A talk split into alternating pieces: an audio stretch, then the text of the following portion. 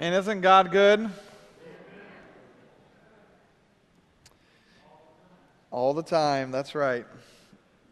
When I uh, think about the goodness of who God is and what He's desiring to do in our lives, it brings a smile to my face because I think so many times we think that if uh, we could control the situation, if we could figure things out, that we would kind of know best. But just this simple idea that He is better, that Jesus is greater, allows us to really begin to process through things in a way that brings to reality our current circumstances. Now, I don't know about you, but me this week, there was different times where I found myself going into some negative thoughts. Anyone in the house go to a few negative? Yeah, yeah, okay, all right. And uh, all of a sudden, what would jump inside of my spirit was Jesus is greater. And literally, it was these moments where it was like, man, no, wait, wait, wait, wait, wait. No, Jesus is greater than that. Jesus is greater than that circumstance. Jesus is greater than that, that moment of me not understanding. Jesus is greater than that. Jesus is greater than, than that person who cuts me off in traffic. Jesus is greater than any of those moments around us. Jesus is greater. He's greater. And I hope that you, uh, throughout this series, will take this phrase of Jesus is greater and apply it to your life and throughout. Jesus is greater than you fill in the blank. There is literally nothing that you and I will face that He is not greater than. There's no obstacle, there's no valley, there's no diagnosis from a doctor. There is nothing that is greater than Jesus. He is greater than everything you and I whatever face. Well, here, here's what I recognize that is that sometimes, though, along the way, this idea of Jesus is greater, we have to remind ourselves because some of us we get a little tired. Anyone ever been tired in the house before? Come on. Some of you are like, yeah, absolutely, Pastor Brian. If you had not served good coffee this morning, I would be sleeping right now. I would not have raised my hand because tiredness is there. You were told that. You were told that that you need to drink coffee because you're tired. Oh, there we go. People were getting coffee so they could be awake. So look at your neighbor right now and say, You tired?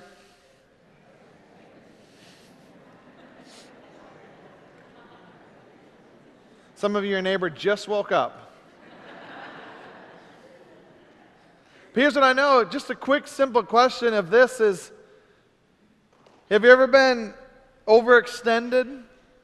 Ever felt weary? Ever been disappointed with the circumstances around you? Ever been disappointed with somebody? Ever found yourself exhausted? Ever felt yourself questioning? Ever felt yourself drained? Come on, anyone in the house? Ever ever felt yourself jaded? ever felt like out of control? Ever wanted just a little R&R? Just a little rest and relaxation?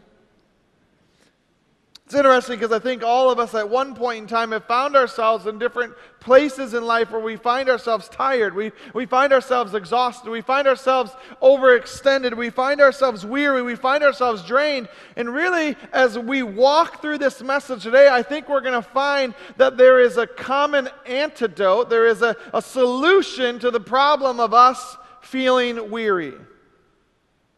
A solution to the problem of us feeling tired and overextended. There's this guy in the scriptures named Moses. He's a primary character throughout the Old Testament, one who was chosen by God to deliver the children of Israel out of captivity. They were slaves to Pharaoh.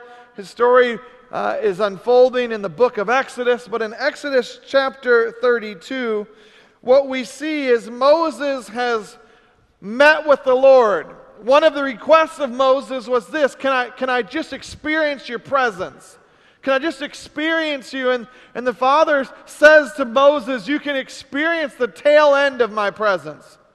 You can't experience it in its fullness because if you were, it'd just be too much. So he hides him in the cleft of a rock and places his hand over him, and his spirit passes over. And then the hand of God is removed, and, and Moses experiences the tail end of the presence of God. And, and while he's on the mountaintop, he receives um, direct communication from the Lord for the people, the children of Israel. But there's some time that's going on. This is the moment when Moses receives the Ten Commandments, and literally the finger of God writes out the Ten Commandments that Moses is, is to share with the people of God. And in Exodus chapter 32, we see Moses coming back from this mountaintop experience, this moment with the presence of the Lord. And, and prior to that, we see the children of Israel have actually gotten restless. They don't like how things are going. They don't understand what's happening. And they take matters into their own control. Exodus 32, verse 1 says this When the people saw that Moses was delayed to come down from the mountain, the people gathered themselves to Aaron and said to him, Up, make us gods who shall go before us. It's interesting, the very people who have seen the presence of God deliver them from the hand of Pharaoh, the miracles, all the different things, are the same people who say to Aaron, they say, Aaron, listen, Moses isn't around, so you need to get up and make for us gods. We need something tangible. We need something here in this moment because we don't understand what's going on. We're not in control what's going on. Moses, we don't even know if Moses is even coming back. In fact, it goes on to say, as for Moses, this man who brought us up out of the land of Egypt, we do not even know what has become of him. Look, we don't even know what's even going on. We are completely out of control. And in the moment of them feeling completely out of control, what do they try to do? They try to control everything. Goes on to say, so Aaron said to them, Take off your rings of gold that are in your ears of your wives, your sons, your daughters, and bring them to me. So all the people took off their rings of gold that were in their ears and brought them to Aaron. Now, just on a side note for a minute, it's interesting that um, there's a lot of gold earrings here. Because it says, and Aaron received them and received the gold from their hand, and he fashioned it with a graving tool, and he made a golden calf. So he makes this golden calf, and in that moment it says, when Aaron saw this, he built an altar before it. And Aaron made a proclamation and said, Tomorrow shall be the feast to the Lord. And they rose up early the next day and offered burnt offerings and brought peace offerings. What happens in this moment? The children of Israel are sitting there, they're like, Listen, Aaron, you got to solve the problem for us. We need a tangible, we need to be able to control this. We need to be able to have, like, we need to be able to know exactly what's going on. So, Aaron, will you please make for us a God? In fact, it, it says in there, when he receives it, it says, These are your gods, O Israel, who brought you up out of the land of Egypt. That's crazy. Like, I, now, I don't know about you. When, when I read this, I always, when I'm reading these moments with the children of Israel, this is what I think you're an idiot. I'm like, are you, you've got to be kidding me. Are you, you literally walked through the parted Red Sea. Every day you wake up and God has provided for you food. There is manna, there is bread, like literally everything you need, He's supplying it for you. But you're not happy with that. So, what you decide to do is you decide to take matters in your own hands and you make for yourselves a false God, a, a false image, the way that you would want it to be. It's interesting how at the end of this, Aaron even sees this. He builds this altar, and it says, Aaron makes the proclamation, Tomorrow shall be a feast to the Lord. And they rose early the next day, offered burnt offerings and peace offerings. How quickly they forgot God's hand upon them. So, the end of chapter 32 Moses is done. Moses is tired. Moses is exhausted. Moses is frustrated. Moses is at a place he's like, man, I don't even understand these people. These stiff necked people. Are you serious? Like, I'm gone. I know I was gone for a while, but man, God was delivering something. Man, He was really speaking to my heart in this moment. And I come back, and this is what I get. This is the moment that's going to happen. And Moses finds himself in a place where he is completely drained. Now, where did Moses just come from? The presence of God. But Moses is frustrated with it, so frustrated he takes the, the tablets that he's been given by the Lord and he smashes them down. He's so angry with the people. Exodus 33, verse 14, though, says this God and he, God, said, Listen, Moses, my presence will go with you, and in my presence I will give you rest. Hey, hey, Moses, listen, I understand you don't understand everything that's going on. I understand you're frustrated. I understand you're frustrated with the circumstances around you, but, but can I remind you of something? My presence will go with you, and in my presence you will give you rest. Moses, everything you need is going to be found in my presence. Now, what's crazy, though, about it is we literally see Moses has been promised by God to go to where? To the promised land. But does Moses ever get to the promised land? No. Why? Because of disobedience. Literally, Moses finds himself in a moment where the Father instructs him and says, Moses, listen, I want you to speak to the rock and command water to come out of it. But Moses says, Nah, God, you don't know. These people are ridiculous. These people don't even know. Boom, and he strikes the rock. And out of the moment of disobedience, the scriptures tell us that the Lord says, Moses, you will not enter into the promise now. Now, it's crazy to think about that because Moses was the guy who delivered. Moses was the one who put his staff in the Red Sea. Moses was the one who's dealing with all the people around him. Moses is that guy, but yet Moses doesn't get to inherit, doesn't get to see the promised land. Why? Because of a choice that Moses made. No one else made the choice for Moses. Moses made the choice, correct? So, because Moses made the choice, he had to actually deal with the consequences of his choice. But what God is reminding Moses in verse 30 or chapter 33 is he's saying, Moses, listen, listen, listen. If you'll just spend time in my presence, I'll give you the rest you need. Because you're going to need rest. Because later, you're going to be tired. And later, you're going to be frustrated. And later, what's going to happen is you're going to have it up to here with the people who are around you. And what's going to happen is, is your flesh is going to rise up. But listen, if you'll be in my presence, I will give you rest. If you just hang out with me, I will give you the rest that you need. Now, listen, God doesn't say here, I'll give you a vacation, Moses. Oh, Moses, you're tired?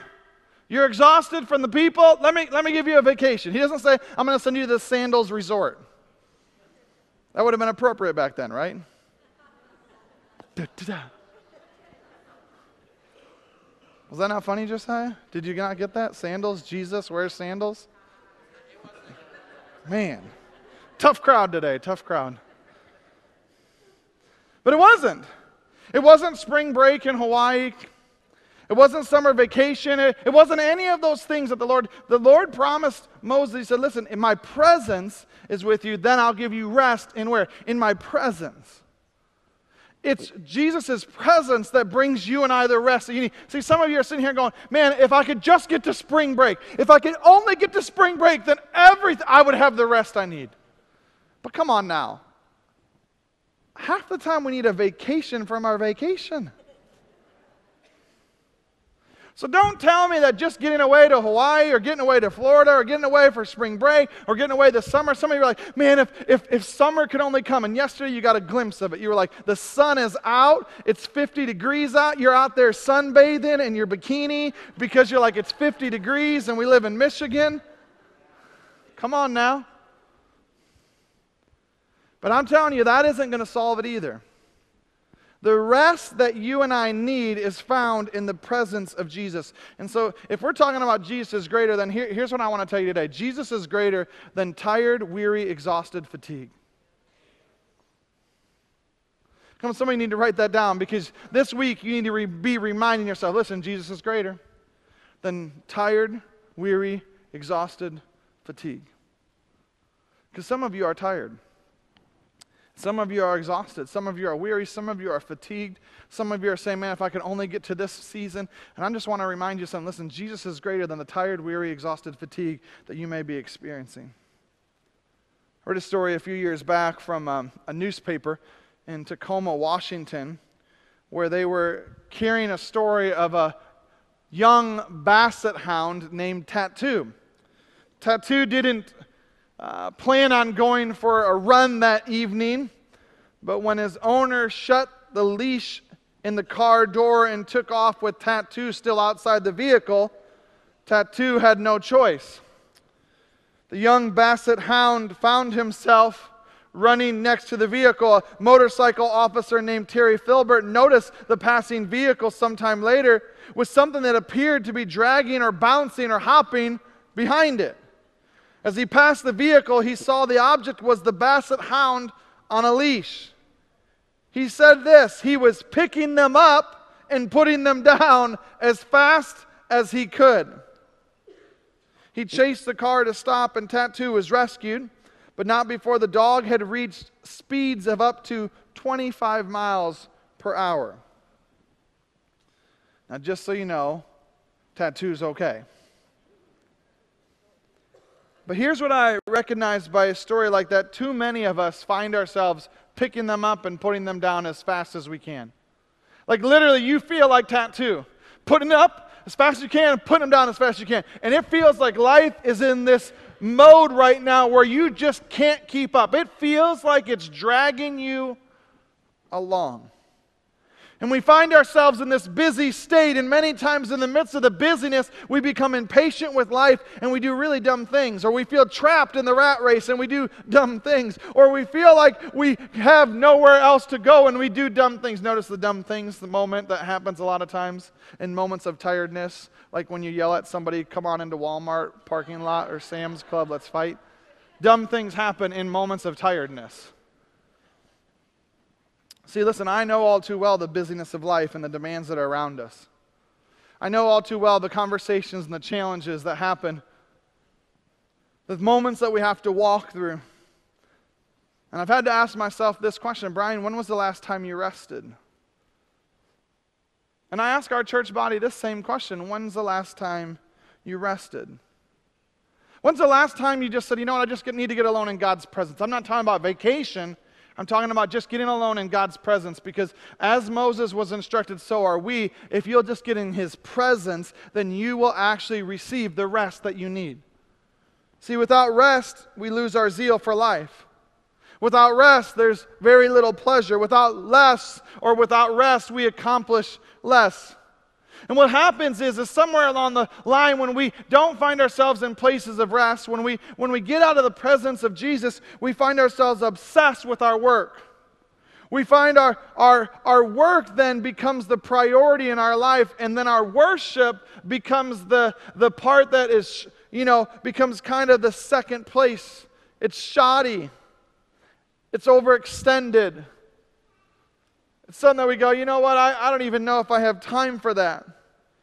And in the midst of not being rested, we lose our self esteem and we madly try to find that worth in things around us, whether our work, whether in status, whether in the things that we collect, advancement, achievement. I mean, you name it, we try to fill that void of rest in our lives. It's why Jesus actually says, the Father says to Moses while he's up on the mountain, this isn't even in my notes, but, but he says to him, Remember the Sabbath day and keep it holy. He was trying to teach Moses, listen, there's going to be a lot of demands, Moses, that are going to come at you, but you've got to remember to keep the Sabbath. You need to have a day of rest. Do you know that you and I are hardwired for rest? I don't have time to get into all of it, but literally, your body is hardwired for rest. Just think about it. If you don't rest in the evening, what eventually happens? Your body begins to decay. You can't go for long periods of time without sleep. Somebody like, oh, I can do it. Yeah, with your Red Bull and your five hour energies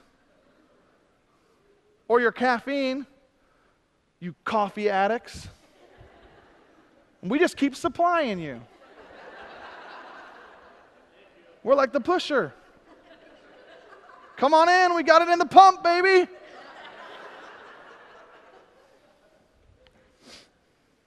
You know, it's interesting. Time magazine back in the 60s um, had this article that came out. Basically, it was expert, um, experts that were called into the subcommittee at Congress. And basically, the issue at at that time was they were really worried about time management. They had predicted that advances in technology would radically change how many hours a person would we- work each week. They forecasted that the average American would be working 22 hours a week within the next 20 years.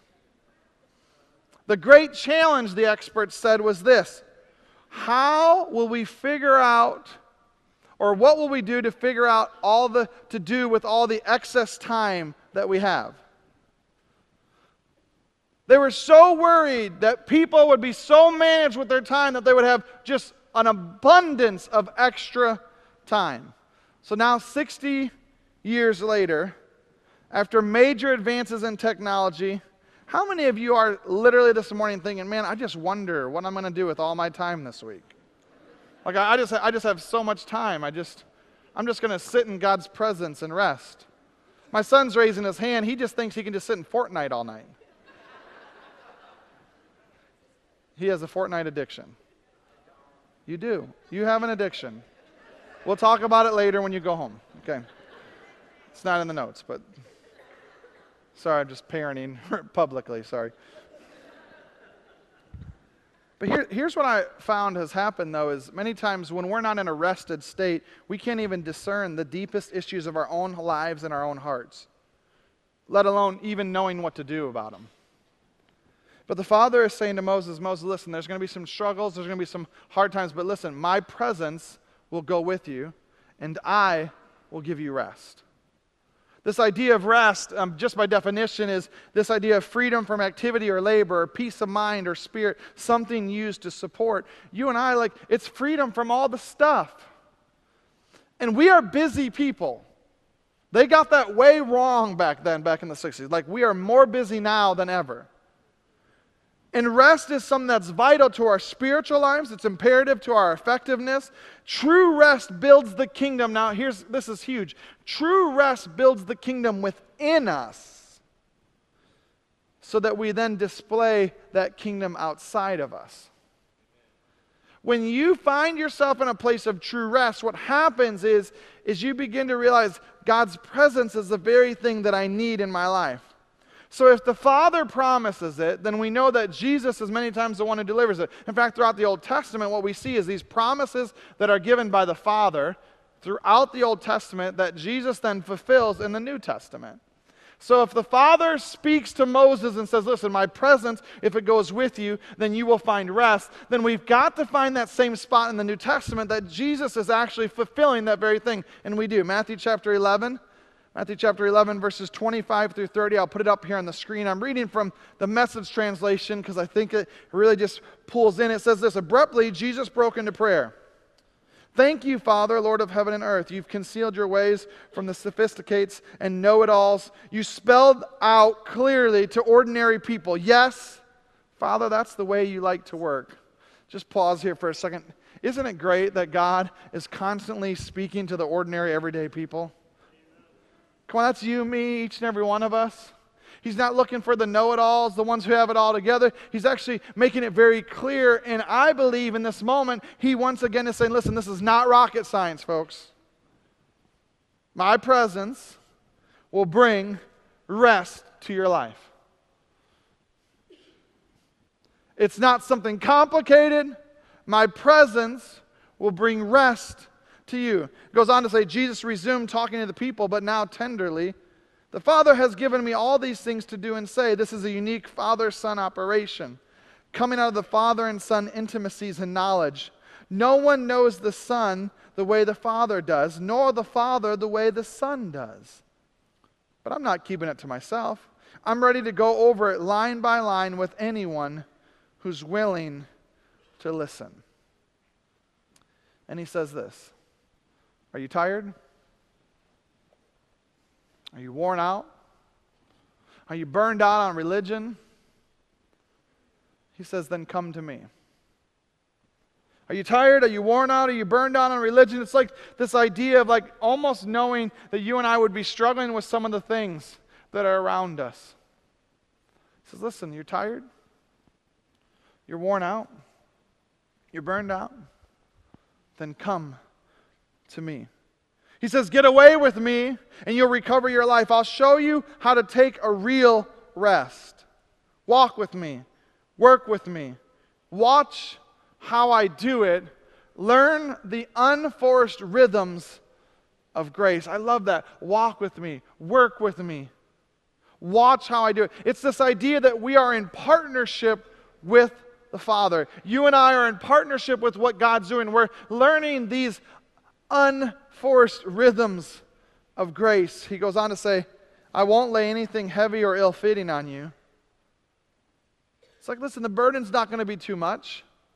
In fact, if you'll partner with me, he says this keep company with me, and you'll learn to live freely and lightly. I love what Jesus promises us here because what he's promising us is promising us is this is that he is greater than your tired, weary, exhausted fatigue. He's like, listen, I, I'm, I'm greater. If you'll come to me, I'm greater than your tired, weary, exhausted fatigue. I'm greater than all those things. The promise is rest. Now, he doesn't say, I'll sell you rest. He doesn't say, I'll, I'll take you on vacation and give that rest to you. He doesn't say, you'll find it in something else. He says, No, I'll, I'll simply give you rest. If you'll just come to me, if you just spend time in my presence, what will happen is, is you can have the rest. The psalmist said it this way, and I'm thanking you, God, from a full heart. I'm writing the book on your wonders. I'm whistling and laughing and jumping for joy. I'm singing your song, High God. Now think about it. this is the guy who was being chased by the king. This is the guy who had been promised, had been uh, anointed king, and yet after that finds himself hiding in a cave. This is the guy who all these things are coming at him, and he says, Listen, I'm writing the book on your wonders. I'm whistling, I'm laughing, I'm jumping for joy. I'm literally singing your song. He goes on to say, The day for my enemies turned tail and run. They stumbled on you and fell on their faces. You took over and set everything right. When I needed you, you were there taking charge. Goes on to say, God's a safe house for the battered, a sanctuary during bad times. And I love this. The moment you arrive, you relax, and you're never sorry you knocked. Where is it found? In His presence. The psalmist knew it so well. God's a safe house for the battered, He's a sanctuary during the bad times. The moment that you arrive, you relax, you rest, and you say, I'm glad that I knocked. The psalmist here in Psalms 9 is referring to this idea of rest, and, and really that Hebrew word there is used in many different contexts, and that is this as a shelter, a place to hide from your enemies. It's, it's a refuge, a, a place to run to for safety. It's a fortress, a place where one keeps you and protects you, a place of rest. I heard about a, a lady, um, she had come to the pastor and she was trying to get a hold of him it was a Friday, and she had stepped into the office to see if Pastor was there, and the receptionist said, No, I'm sorry, Pastor's not in today. Maybe you can catch him tomorrow. The woman was a little upset that the pastor wasn't there, but she said, You know what? I'll try back. So she comes back the next day, and it's Saturday now, and she arrives, and no one's at the church. In fact, she can't even get in. She's really upset about it. Thinks, I can't even believe this. I can't get a hold of the pastor. Man, when I see him on Sunday, I'm going to give it to him.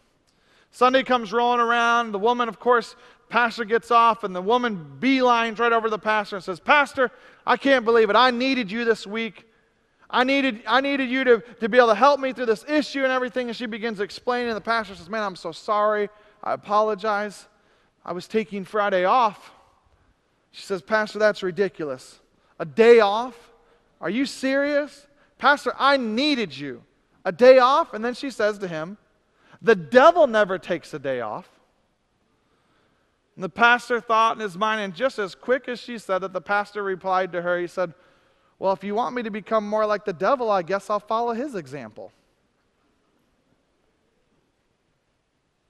Yep. I thought you were going to laugh again. I, I thought, first gathering, first gathering, I thought they were going to laugh. They didn't laugh first gathering. I thought, let me, let me set it up a little differently. So I did. I tried to set it up. And instead, you just sat there and went, ooh. ooh. So sorry about that. I, I really thought it was going to be a humorous one. I thought people were going to laugh because I, when I read it, I laughed. but I guess I'm the guy in the story, so. So here we go. Jesus is greater than your tired, weary, exhausted fatigue. You know what I think? I think all of us want to experience this rest. Verse 28 says, Are you tired? Are you worn out? Are you burned out on religion? Then come to me. Notice that come to me. Not to some self help book, not to some synagogue, not to some mosque, not, not to just even the church, not, not to something, not, not Buddha, not yoga, not, not whatever. There's literally nothing out there that you're going to find that true rest in. I'm not, I'm not trying to come against those things I just mentioned. I'm just saying you're not going to find that rest that we're talking about. He says, Come to me, is what he's saying. All who are labor, all who are heavy burden, all those who are loaded down with activity, struggling with the heavy weights. Listen, it's not just about gathering biblical information. This is the problem in the church. We, we think we relate biblical knowledge to rest. We're like, oh man, if I can just learn more, then that will somehow help me. It's not, sometimes just being in his presence can teach you more than you could ever get sitting there at a conference, chasing this Bible study to that Bible study and this speaker to that speaker. Listen, I understand we love celebrities. And unfortunately, in the church world, we have a little bit of celebrity culture that comes in. And so the minute that that one high profile pastor gets into town, we're like, woo! Oh my goodness, I got to get there to that place. But can I just tell you, sometimes the very thing you need is not in that moment. Sometimes it's just getting alone with God, just finding yourself in His presence. just saying, This is you and me time, God. Come to me. Come to me. He says, Get away with me and you'll recover your life. I'll show you how to take a real rest. But some of you may say this. You may say, But my life is a mess. I'm out of control. I- am working to the point of exhaustion. And Jesus would look at you and he would say this He'd say, Come to me. Some of you may say, Man, I've messed up too much. I'm full of sin. I, I can't control what's going on. And Jesus would say, It's okay. It's all right. Come to me. Come to me. I'm, I'm the place that you need. Jesus is greater than your tired, weary, exhausted fatigue. Verse 29 says, Walk with me and work with me and watch I do it. Another translation says it this way Take my yoke upon you. A yoke was a type of harness that connected a pair of oxen. Not a yoke, my yoke. He doesn't say take just any every any ordinary yoke out there. Yeah, it's heavy. Yeah, it's hard. It's, yeah, I understand. He's not saying be yoked to that. He's saying take my yoke. And then he actually declares that my yoke is, is easy. My yoke is well fitted for you. My yoke is the very thing that will cause you to move forward. Maybe that yoke is actually fit for every need and every situation that you're going to face. Every challenge that you'll face, every problem that you'll face, maybe being yoked to Him will actually bring you through those. See, the idea of a yoke is forward movement, not backwards. Jesus is a gentleman, so He isn't going to drag you along. Scriptures tell us that He knocks on your heart's door, He doesn't bust the door down. I think I pulled something. I need, I need some CrossFit or something right there. No, he doesn't do that, right? He's a gentleman. He doesn't, he doesn't do that. He, he literally is saying, listen, yoke in with me and let's move forward. But some of us are so focused on our past, we're looking back here and we're going, oh, but this is so great. He's like, listen, I'm not going to drag you along. But your grace is sufficient. He says, yes, my grace is sufficient. But I'm asking you to walk in obedience. I'm asking you to move forward. I'm asking you to yoke together with me. Jesus is greater than your tired, weary, exhausted fatigue. And so we got to take his yoke. He says, Come, take, and then he says, Learn. Learn the unforced rhythms of grace. What if God wanted learning to not be forced, but to simply be a simple rhythm of his unfailing and never ending grace? That he was like, I just want you just to constantly be in a state of learning. I want you to be teachable. We talk about this all the time with our team. Listen, the key to anything and success and anything in life is are you teachable? Because the minute you and I say, Oh, I got it all learned, no one can teach me how to do that. Man, don't, don't you see my success?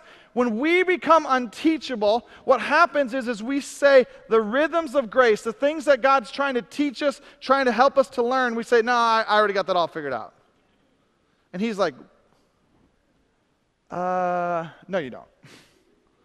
And sometimes he says, You know what? I love you, but there's going to be punishment that's going to come.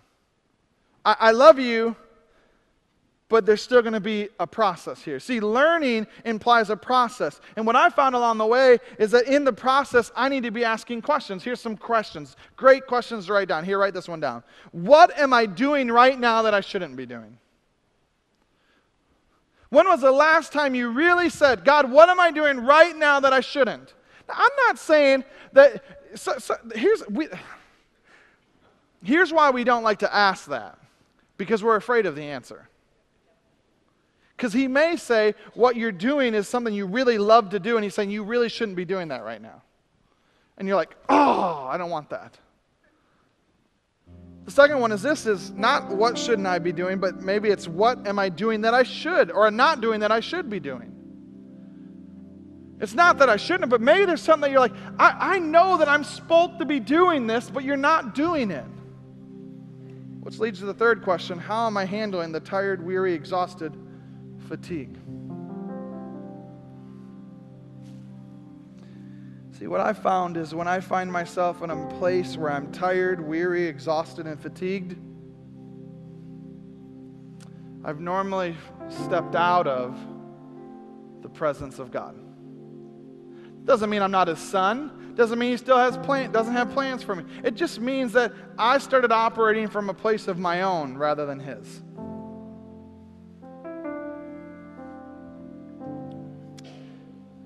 Jesus said it this way in Luke chapter 11, verse 28 Blessed rather are those who hear the word of God and obey it. See, we, we like the first part. Blessed are those who hear the word of God. But it doesn't end there. Those who hear it and obey it. See, I think that God is saying to us today listen, will you just come? Will you just come? Will you take? And will you just learn?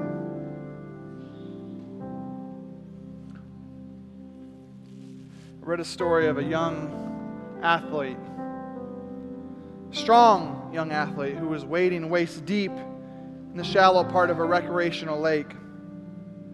Unknowingly, he stepped off the underwater ledge and plunged 15 feet beneath the surface.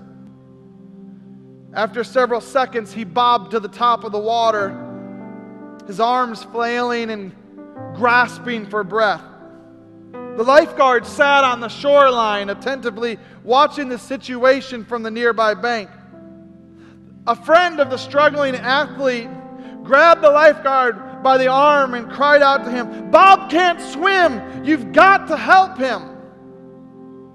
And the lifeguard remained unmoved as Bob continued kicking and splashing wildly. The young man's friend furiously yelled at the lifeguard, If you won't go in after him, then I will. Calmly but firmly, the lifeguard said to him, No one can help him yet. I'll help him when he's ready for my help. After a couple more minutes, the young athlete finally stopped struggling. His body became weak and the patient lifeguard suddenly dove into the water, swam out to the young man, and brought him to the shore for a successful rescue. Later, the friend asked the lifeguard, Why did you wait so long to help my friend? And the lifeguard responded this way As long as Bob was trying to save himself, there was nothing I could have done for him. If I had swam out to him, he would have grabbed me and pulled me under with him. Only when he was weak and exhausted and had finally given up was I able to save him. And I wonder how many of us are like Bob. We've been questioning why we're so tired and fatigued and exhausted. And could it just be that the Father's been looking at you and saying, listen, you keep trying to do that on your own, you keep trying to figure that out on your own. And you and I are sitting here this morning and we'd find ourselves in a place of really answering the question Are you going to come? Are you going to take what He has? Are you going to learn? Or are you going to try to do it on your own? I believe the presence of God is here in this place. But not just here. The presence of God will go with you to your home, go with you to your workplace, will be with you even when you're alone The presence of God is living and active in every believer. I'm going to ask you if you could this morning, if you would just join me by just closing your eyes for a moment. It's interesting, even when we think about this idea of closing our eyes, it's normally something that we do simply when we go to rest. Father, across this room are many things that people are facing, God. We've tried to do a lot of the things on our own. But God, today, God, I believe a message like this brings us to a place of surrender, a place of resting, a place of being in your presence. God, just like Moses, you said to Moses, Listen, if you'll, if you'll stay in my presence, I'll give you rest. Jesus, you spoke to your disciples and, and to us throughout the scripture. You said, Come to me, all you are heavy laden and I will give you rest. Take my yoke. Learn from me. And Father, this morning we are being presented with this idea of coming to you. And God, we come to you right now. We come to you with our tired, weary, exhausted fatigue. Say, Jesus, you are greater. You are greater. We need your presence here today. In this place, in these moments, we need you. So, Father, I pray that today, in the hearts and lives of every person here, that you would speak your presence into their life.